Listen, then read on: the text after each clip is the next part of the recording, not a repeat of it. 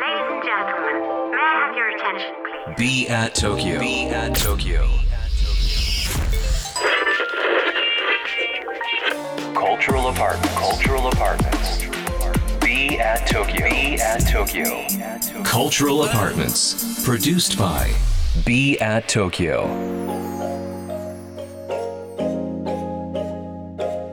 ビアート東京土井地博です 東京からまだ見ぬカルチャーを生み出すためのラジオプログラムカルチャールアパートメンツプロデュースドバイビアート東京。今週ゲスト、えー、DJ ビートメーカー編集者ラジオパーソナリティもさまざまな顔を持たれる、えー、リカックスさんにお越しいただいておりますが、はい、えー、リカックス1991年生まれ？はいそうです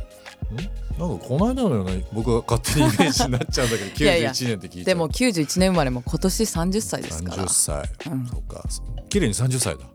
そうです。そう。30になって心境の変化は？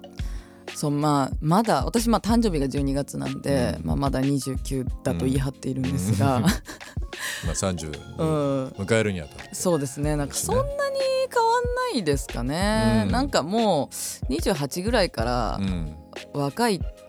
若いとも思ってないし若いような動きもしてないし、若いとも言われてない、言われてない、うん。まあ上から見たら若いんでしょうけどまあ DJ はもう去年でえっと10周年あおめでとうございます。ありがとうございます。10年。そう10年もやってるし、うん、もう何も若くないわけですよ。もう中堅どころの気持ちがずっと始まってるので。若い子からは姉さんとか言われちゃったけど。そうそうそうそうなんですよ。うん、そうだからあんまり変わんないのかなとは思いますね。そんなに自分も意識してないし。まあでも実際なんかこうまあ僕も今45ですけど。なんだろう自分が二十歳の時に思い描いてた40代とか50代の人ってものすごく大人だったし、ね、そうですよね。すごく話が合わないと思ってた、話が合わないっていうか合わせれないと思ってた。うんうんうん。けど今逆に20代10代の人たちと仕事したり話したりするのがすごく楽しいし全然そうです、ね、世代とかあんま関係ないなって、うん、こっちから見ても全然なんかそんなあのすごく上の人と話してるっていう感覚はあんまりないですし、ね、なんかビアート東京でもいろんな人とこう仕事したりコンタクト取ったりとかして話し合ったりとかするんですけど、うんうん、まあ、例えば80代でアプリ作るおばあちゃんいるし、うんうん、10代でもタトゥーアーティストいたりだとか、うんうんうん、なんか65超えてから急に車にはまっちゃった人とか、うんうん、もう別にその普通が普通じゃなくなる時代でもあるし。うんその一般的とか普通って言葉って多分本当徐々に徐々にもうしぼんでいくんじゃないかなと思ってて、うんうんうん、なんかみんなそれぞれだし。本当にまあ楽しかったらいいじゃないけど、うん、社会に貢献して、うん、誰かのためになってで自分も楽しい周りも楽しいっていうのが、うん、なんか普通とか一般に変わるような言葉になるんじゃないかなうん、もう好奇心の度合いでしか人は人と喋ってないので、うん。うん、本当に全く同い年でも全然会話が通じない人もいれば、まあ、本当に上とか下とか関係ない人、うん、それぞれいるのであんまり本当にやっぱり数字は気にしてないですかね、まあ、自分としてはあのより責任感を持ってとかは 思いますけど。だって昔は見てたテレビ一緒だし、うんうん、読んでる雑誌記事一緒だし、うんうん、買うものもほぼ流行という言葉に応じて似てたし、うん、会話が近いじゃないですかそれって、うん、あれ買った？あれいいよねとか、うん。うん、あれ見た？みたいなのが。共通言語が多かったんだけど今ってみんなねそれぞれ情報の取り方違うし、趣味思考違うし、あとは本当に男女という言葉が全くもっとねジェンダーね、うんうん、いろんな部分で世代とか、うん、我々の中でもっともっと大切に考えないといけないことっていうのが増えてきてるし、うん、なんかこうそういった意味では、まあ、大きく環境が変わったからこの、うん、まあ俗に言うミレニアル世代って言われるんだけどあんまり全然意識してないですもんね。うん、そうですね、ね、まあ本当同世代の友達はやっぱ同志みたいな感じで嬉しくはなるんですけど、うんうん、まあそれ以外の方でも全然何も意識してない部分が多いですかね。まあ実際そうですよね。生まれはずっとまあ東京で、えー、そうですねですけど大学時代は、えーと、SFC、はい、慶応ですよね。はい、出ました、ね、藤沢ですもんね。はい2時間半かかってました片道。一人暮らしじゃなくて、はい、実家から行ってた通ってて、はい、片道2時間半、はい、2時間半何してました？でも2時間半、うん、あの始発が私東村山出身なんですけど、うんうん。東村山から新宿に出て新宿から小田急線で湘湘南台まで行ってたんですね。あ。そっか湘南台だね。そう。なのでうん。小田急線の中はずっとパワポとか作ってました 座れるから新宿発で。新宿発で座れるから仕事してたあ仕事じゃないな。課題課題をしてたと。そうそう、うん。もう宿題をやる時間みたいなうん。感じで捉えてたんで、うん。あんまりねそんな嫌じゃなかったしうん、本読んだり音楽聴いたりするのはうん。結構無が無限に時間が過ごせるからなるほどね、うん遠いな一元早いなとか思ってましたけど、うん。もうほぼ始発じゃないけどもある程度ね5時台とか、ね、5時台とかに全然乗ってねた大学時代授業の中に電子音楽の授業もあったそうですね電子音楽プログラミング。まあプログラミングがをの中にこう、音楽の分類分野があって映像の分野があってみたいな感じでうん。あったんですけど私はその音楽とアートみたいなところをやってました。なんか羨ましいですね。なんか大学の時にそういったものを学べてたっていうのは、うんうん、ちょっともう羨ましいな。僕らの時全然そのプログラミングさえもなかった。面白かったですか？面白かったですね。ちょうど本当その時メディアアートという言葉が流行った時代でもあったし、それこそ真鍋大斗さんとかがはい。YouTube とかでご自分の作品の設計をこうなそう内部から見せちゃってとかやってる時代だったので、うまあいくらでも調べれば作れるし、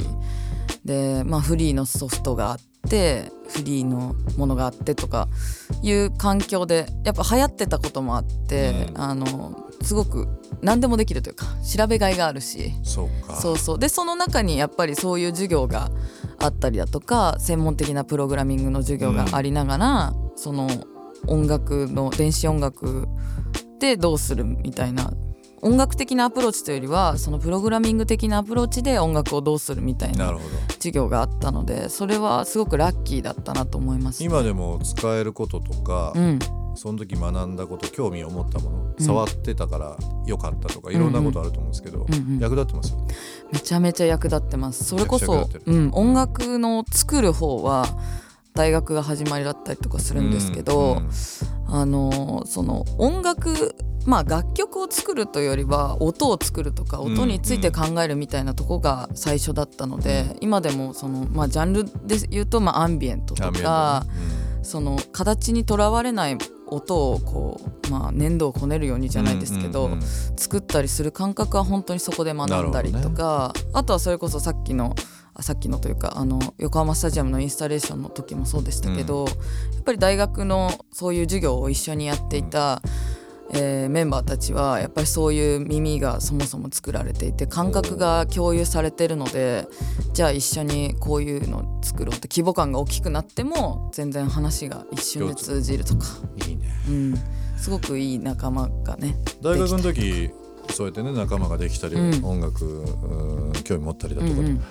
最初のルーツって何ですか？音楽に興味持ち始めた。最初のルーツは本当にもう習い事でピアノを習わしてもらうとか、幼い時に、そうです、うん。幼稚園の時うに、ん。もうヤマハ音楽教室に 通っていい。って。いうところから始まってでも一人で弾くよりエレクトーンで合奏する方だったので、まあ、合奏するのが好きだなってなって中学からはあのバンドが組みたいって言って、軽音みたいなやつ。そうですそうです。ギターはいやって。高校時代はどういうふうな高校時代もそうです。高校時代も部活に軽音楽部があったので、軽音楽部でバンド組んでまあ自分自身はラジオ聴いて音楽いっぱい聴いてみたいな感じでしたね。影響を受けた人って91年生まれのリカックスたらどの世代どの辺になるんだろえっと、バンドだと私は、えっと、高校中3ぐらいから UK ロックの、結構新世代が流行ってた時代だったので、アークティック・モンキーズとか。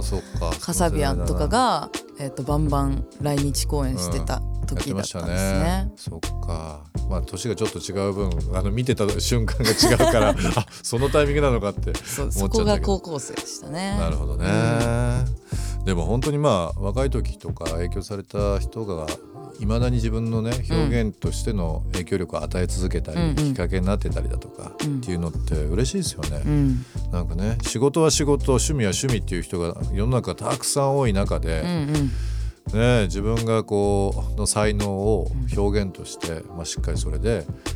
まあ、マネタイズするというかビジネスにして生活していくっていうのってなかなかできないですからね。ね自分もそんな気はなかったんですけどなんか趣味を続けてたら、そういう形にする思考になれたのは、まあラッキーだったかなっていう、ね。まあ周りのサポートがありながらっていうのも当然なんですけど。カルチャーアパートメントプロデュースバイビアート東京。今日もリカクスさんに曲を選んできていただいております。曲のご紹介の方お願いします。ジョエル・カルペッパーで「Thought About You」ですこれは、えっと、ロンドンアーティストなんですけどあの多分トム・ミッシュとかが好きな人だったら好きなのかなっていう R&B をき、えー基本にやってるアーティストですかね。うんうんうん。 Cultural Apartment produced by be at TOKYO。今週はリカックさんをお迎えしています。明日も引き続きよろしくお願いします。お願いします。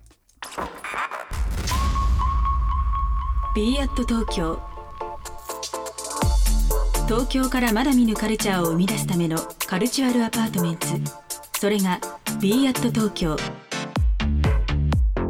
情報を発信するメディアであり才能が集まるスタジオであり実験を繰り返すラボであり届けるためのショップでもある。